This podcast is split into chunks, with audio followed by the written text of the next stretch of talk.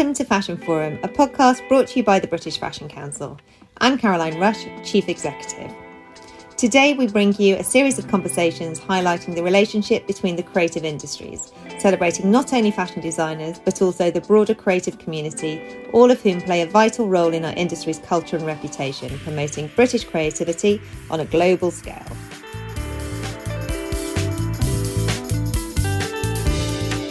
My name is Erdem Moralioglu. I'm a fashion designer and I am here with the extraordinary and amazing Amanda Harlech, and we are here to talk to you. How, Amanda, have you managed to navigate this time? I, I think I'm going to look back at this as like the, the strangest year. It's uh, how have you been able to navigate it, and do you think anything positive can can come out of the situation that we're in?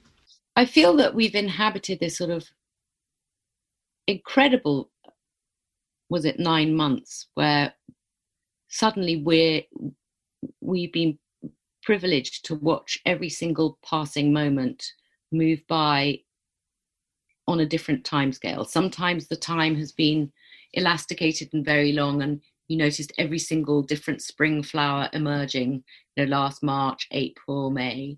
Sometimes it goes really fast and you you just feel like you have you know, I just sort of listened to Kate Tempest's um, poem, you know, Hold On. It's very, everything seemed to be like, like flipping past really, really fast, maybe because we weren't able to work in the same way. And so you were doing the same things at, at the same time pretty much every day, cleaning your house or, you know, find, getting things to eat, that sort of thing. Most of the time, I feel this is a my eyes are opening that instead of rushing with a suitcase to catch a, a train or a plane, I've been able to think and to watch. Initially, I found it really difficult to write or to paint. Anything that meant making something that like a product at the end of it was really really difficult. But it's got better um, how about you it's funny. I, I totally agree with you. This kind of sense of a pause, you know, and it, it, it I think it forces all of us to kind of ask kind of quite much bigger questions. You know, what makes us happy, or the kind of the balance between life and work, and and and even you know bigger issues. Um, like our like you know what are the values that really matter? Um, uh, I sort of felt very strongly that the bubble had to burst in some respect from where we were like two years ago. That you as designers were having to, you were on this sort of treadmill of producing bigger and b- bigger collections and more frequently. And I think this has slowed all the work down and made it a lot more reflective at its best. And I think that shows in the work you know i loved your last collection that was entirely done. I don't know how you did it how you found the fabrics. I think you'd ordered before lockdown or something but um, that whole idea that we should know where things come from and how they're made and just slowing it down a bit like slow food i think is really important right now.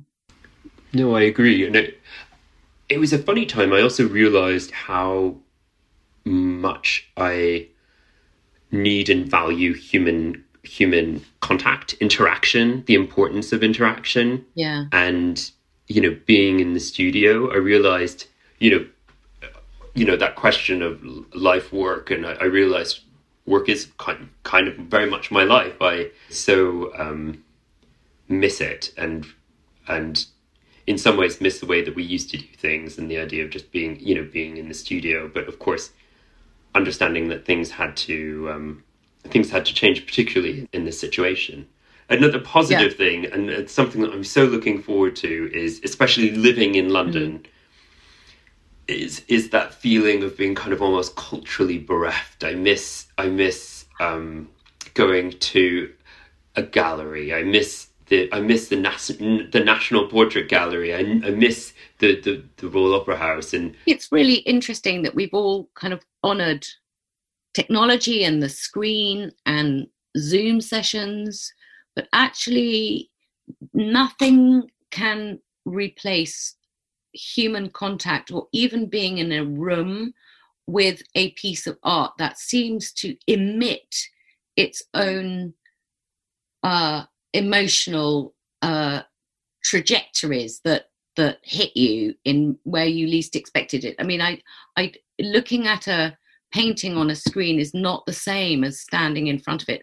And on top of that, the way exhibitions are curated, you know, all of that brings in so much emotion in between the spacing of things or what leads you from one thing to another. I miss all of that just as much as I miss the actual feel of fabric in fat in fittings, the actual sound it makes, you know, of actually being able to explore those embroideries a bit about, you know, it, all of that. We seem to, on top of not being able to give anybody a hug, we have. It's almost like we've been put in an ice cube. And then you have these moments of silence where you where you feel like, oh, this is this is this feels so new. This silence and the ability to be in a room alone and draw and create and uh, so it's this kind of constant push and pull of feeling mm.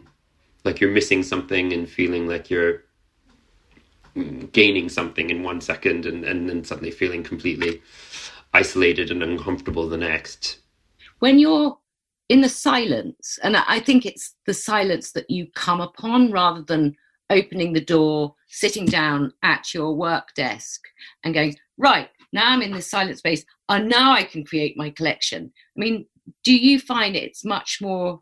And I get, and I'm sure that it would be standing in front of a painting and seeing the corner of a dress that would trigger narratives like that's the story how she ripped her hem she was dancing in a fury because he had broken her heart or i mean already when you sit down do you have the story or does does the story then take over as you're sketching? I sort of feel that you actually write the stories too that it's not just the literal story. No it's never and it's never the literal story. I think it's always um it almost provides a framework in which you can create and and sometimes those those those stories find you and sometimes you find them. But it could be, you know, someone like um, Nancy Cunard, as you mentioned, or, or Marianne North, who's an amazing kind of uh, female botanist, you know, who discovered loads of different species and fascinating um, woman, or um, you know, even even the the story of my two two great grandmothers, oh, I love that. from you know yeah. from one from the Midlands, one from Eastern Turkey, and, and this improbable meeting of two women that would have never known each other. But, um, but yeah, I think I think there's something there's almost a kind of a wonderful freedom to work within a narrative because you you go on your own tangents and you discover your own your own story. I think it's I think a narrative's a kind of a, almost in a weird way a difficult thing to escape. I think that you know the narrative, and it doesn't have to be you know as you say something literal.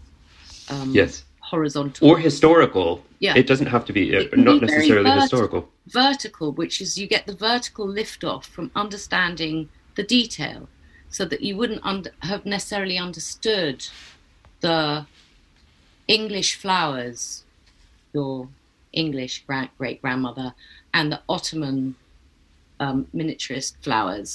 You know that that that actually bringing those two together, you created something entirely new.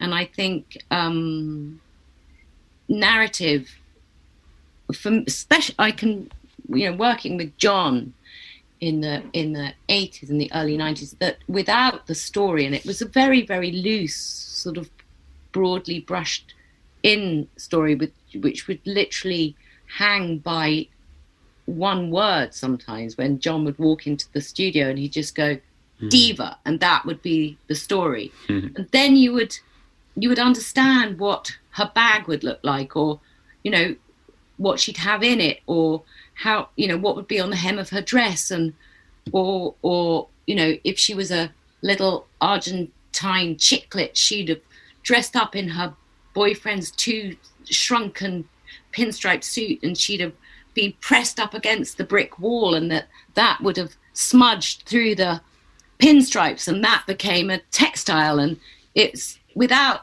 those details i think there's an emptiness. And it doesn't mean that you've got to follow the story from a to z. It is literally understanding the spirit that we are all stories.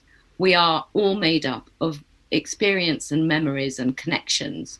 And if we slice through all that then all we are is just we're an empty i think i believe we're sort of an empty screen. It's almost like we're passive. Mm, i agree. Or it just becomes clothes which i just i think it's it's always so much more than that. But it's interesting that you mention um, john which leads me to my leads me to a question of collaboration. What what are your thoughts on collaboration? What is it a, a magical thing I never really thought that I was collaborating because I think isn't a collaborateur not a very good person actually? I think yeah, there's like a, think, a, a, a kind of a political kind yeah, of angle that you're giving yeah, it. I think, but I do think the exchange of ideas in an unrestrained, open way where you're not afraid of maybe saying the wrong thing or suggesting something that that other might find off. I think that's when things get truly creative and i think that that exchange between makers from every discipline is really really exciting. Whether whether it be artists or say you asked a potter to make the buttons or whether you know you're asking an engineer about I don't know, an angle that would become a print, or even where designers have worked. I can't remember them, that there was a little Italian guy at the, one of the LVMH uh, finalists who had worked, who was actually creating cloth out of fungus. Um, and it's just that I find this these exchanges suddenly open up so many more vistas. And I think that's a really healthy way for us to work. I also think that the way to get through this pandemic is through community and about gathering your group of collaborators, your makers around you. And I, I really feel that's something you've done really successfully. You know, I know, you know, I know Noel for for for start off, who works you know making your extraordinary and beautiful covetable hats. But you know how, who did you get to make you know your your incredible pom poms from for you know for the Mondotti collection you know that that made one think of the craft of um, Mexico for example?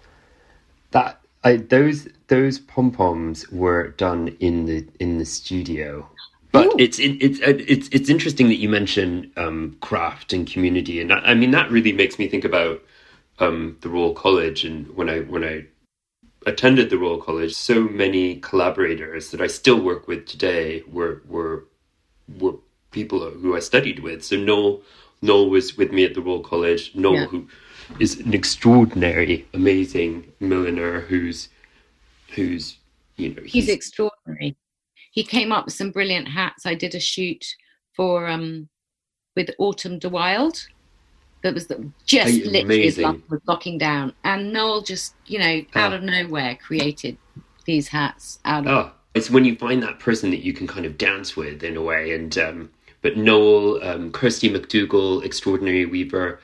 Um, Jenny King, who I also went to the Royal College with, an amazing embroiderer. But collaboration can be something that um, challenges you.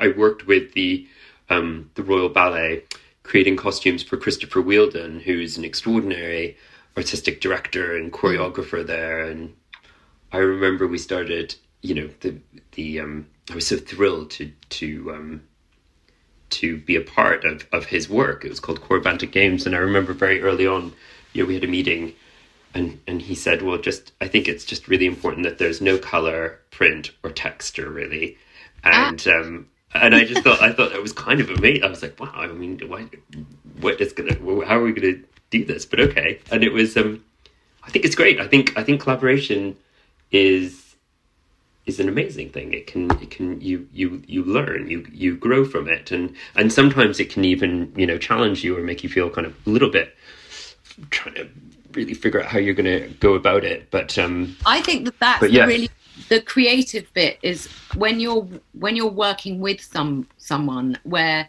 there isn't that fear of having to do the right thing. Um, yes.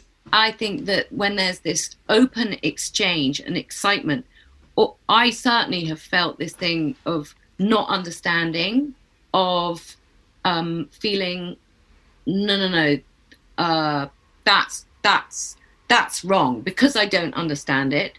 It felt it felt the weight of it felt entirely wrong, but actually then you understand. I it's like a breakthrough. It's like how you grow. Then you then you think, well, actually, they were right after they were completely right. This is a whole new way of looking at a jacket. Um, this material is absolutely fantastic. It's not I didn't, you know, I didn't think it would work at all, but in fact it does. That's an interesting thing that touches on collaborating and working with people that challenge you as well, which I think is is is always very very important, you know. I mean, Karl was sometimes being wrong can be right. Yeah. Karl was very challenging, just quite simply because he would just go so fast. And really, the thing was to understand exactly what he was wanting to say that was challenging. Um, and and the minute you took your eye off the ball, he would go, "What do you think?" And it would be very important to say absolutely what you thought because he would read you like an X-ray. So um, yeah, that was challenging, but but also fascinating because it made it made me, you know, really jump the fences to get to to the point, the meaning of his collections. And, and he was somebody who did not use narrative, but within the collection, there was always a narrative. I mean, I remember his last couture collection in January 2019, and he um, he asked me. It was literally the night before the show, so this after the second accessorization day. It was evening. He was very tired. He said to me, what music would you play at the show? And I said, oh, um, Tchaikovsky violin concerto because it's just such a romantic set. Do you remember the show? It was like all Karl's favorite things. There was a Lagerfeld moment in there. It was the fairy tale dress. There was, you know, his favorite period. So what I was saying, so Karl said, no, no, no, far too romantic. He said, it should, you know, the music I'm thinking of is Mahler's uh, Das Lieder van der Erde, and those incredible mm. songs, The Sorrows of the Earth, and literally, you know, he that was such a huge thing he was telling mm. me right then, because if you know that Mahler was at that point facing his own death, and mm. that's that's the level of Karl's like challenge. It was he would he would be so far ahead and you would have to really fly to catch him up. I recently I recently saw his the very first couture collection he ever did for Chanel in 19 I want to say 1983. Yeah. It's it's so so amazing, but um no, just just extraordinary. Collaboration, collaboration, community, and I think I would I also feel strongly that you know communities of makers, and I think we both feel that craft is part of that. I mean, these skills of all these makers, albeit embroiderers, weavers, basket makers, leather workers, featherers, um, milliners. I mean, I so hope that these makers, that these skilled makers actually make it through uh, this pandemic. And it's very important that um, people like you are actually working, continue to work with them.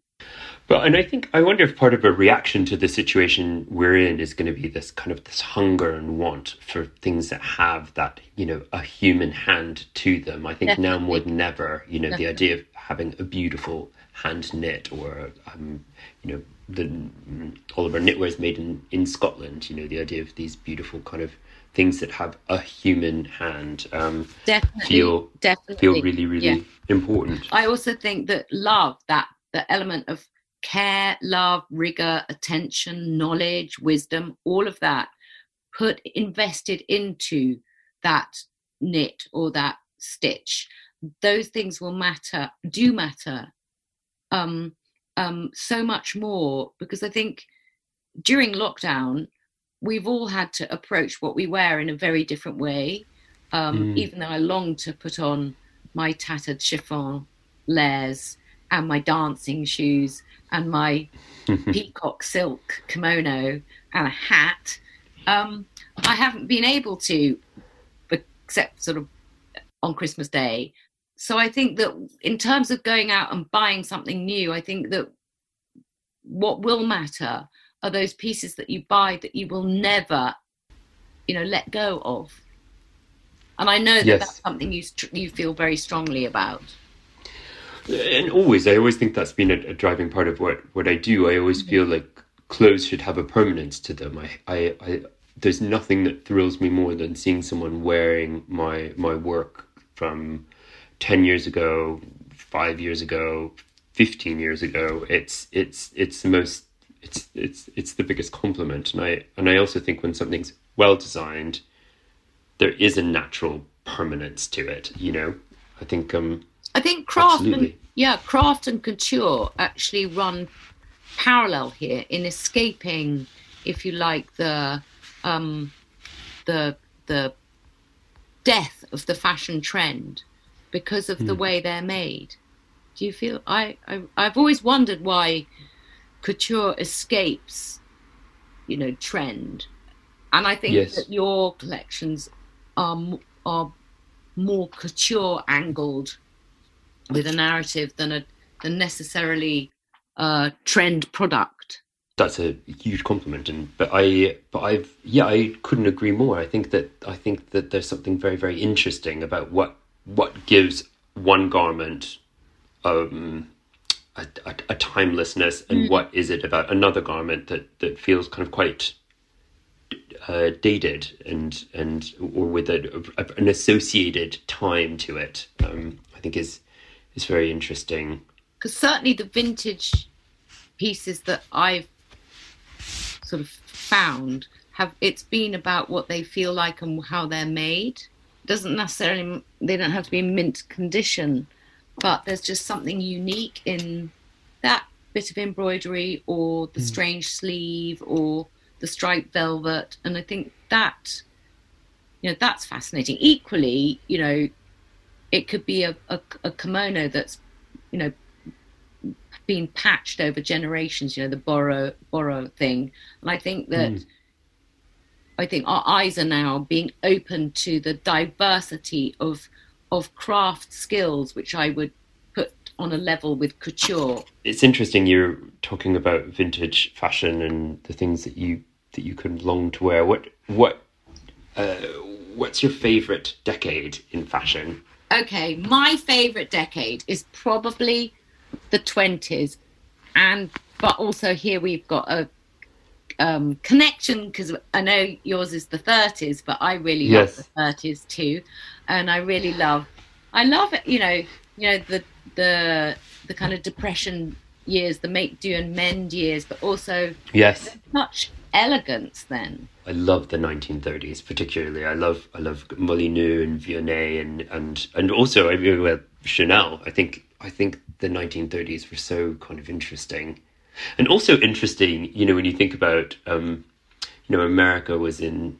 was experiencing well it was the great depression and you know it was a time where almost fashion was becoming more democratized you know before you could only yeah. order things specifically from paris and then the emergence of you know making your own clothes and patterns and i find um i find it such an interesting period but also because that period was specifically about cutting and how the garments were cut.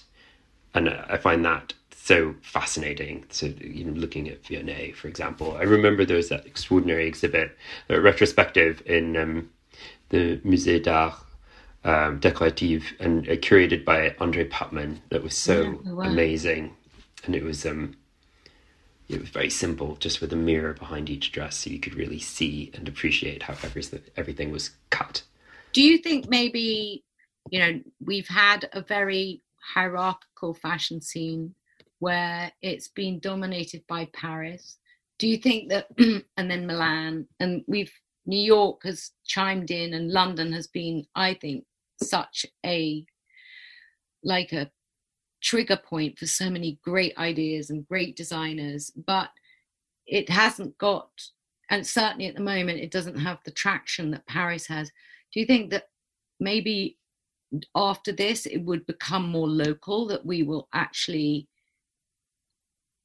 you know the, we will be able to make everything here without having to send things off to Lesage and Hurel and I mean we lost during the 60s you know nobody wanted those things. That's when the english british haute couture kind of stopped and the the mills were you know stopped making short runs of fabric. And everything got sort of to um, you know where it had to be mass produced. So we lost what paris has kept hold of would you think it will go the other way? We've been able to figure out how to how to cut things in an interesting way using bias and and using um, so many amazing makers that are based in in in the UK, which which is also goes back to the you know the the the conversation we were having about collaboration and and and being able to continue to work with so many extraordinary English makers and and and so much of what what I do within my collection is made here in the UK, which is something that I'm I'm so um, I'm so proud of. I sort of feel there are so many now extraordinary embroiderers. Certainly, somebody, a friend who I've mentored through the Royal College and and and before. Um, you know, they're they're textile in, innovators. They're extraordinary weavers. They're there are knitters. There's the embroidery school that um, Prince Charles has in is has under his wing in Scotland. I think that there should be, I hope, more of those in this country, bringing in all the skills of our completely, you know, diverse students, you know, to, so who, who can bring in their their skills, their cultural history. I mean, I think that that their, you know, their dyeing techniques, they're all their, you know, ancient traditions which have now emerged in the 21st century. I think all of that can make fascinating, fascinating work. I think there will be an emphasis on finding things locally. And I think there's something really extraordinary about finding um, an amazing cashmere supplier or embroiderer or uh, weaver that's that's that's based here. And there is so much talent based here, which needs to definitely be um, supported.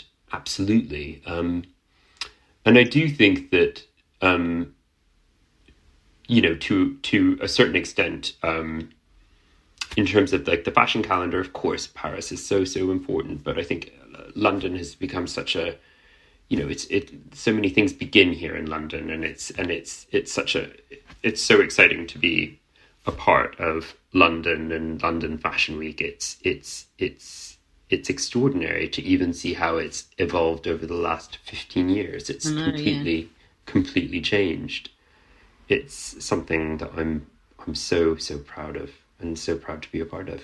And I think it's so great, you know, the way um, London Fashion Week, it, they've, the, the way shows have moved about or like taking them into the National Gallery, you know, in, in a sense, that is a collaboration too, Erdem, and a, and a, you know, a great one and and that doesn't happen in Paris to that extent at all. What I would love to see, and I was thinking, if I'm a designer, how do I get to see the work of these emerging artisans who at the moment are at college? And it would be great if there could be like, you know, like a visual hub where you can see students' work so that actually you can commission them and involve them in your collections. And that way, they would gain experience, but also, you know, that would help further, uh, you know, advancing their studies. And I just think that they, that that would be really interesting because I wouldn't know where, you know, apart from going to degree shows, which you can't do at the moment. How do you get to see what's out there? No, you're right, and I think it's you know creating some kind of platform or database yeah. for everyone to share their work collectively um, is is is a brilliant idea. But I, I will say, I think what's very exciting about the time we're living in right now is the dialogue and our our want and desire to talk about all of these issues, you know, and and issues like diversity, size representation, um, age representation. There's so I know many, it's so. Good. Why um, has it um, taken us so long? It's terrible. Why it says like, I do feel that this is really the dawning. The dawning. I mean, certainly for fashion, but also for on on every level for the whole world, and that's very exciting. Um, I agree, Amanda. I think it's such an exciting time, and I can't thank you enough for today. And I wish I wish it wasn't a podcast because then everyone would be able to appreciate your amazing hat. Uh, but but but for everyone who can't see Amanda's hat, it's um it's wonderful. So thank you very much, and uh, I hope you enjoyed our talk. Fashion Forum is a co production between the British Fashion Council and In Talks With Productions. If you enjoyed this episode, please subscribe, leave a review, and share it with your friends. If you'd like to find out more and join the conversation on social media, then head to londonfashionweek.co.uk or at London Fashion Week.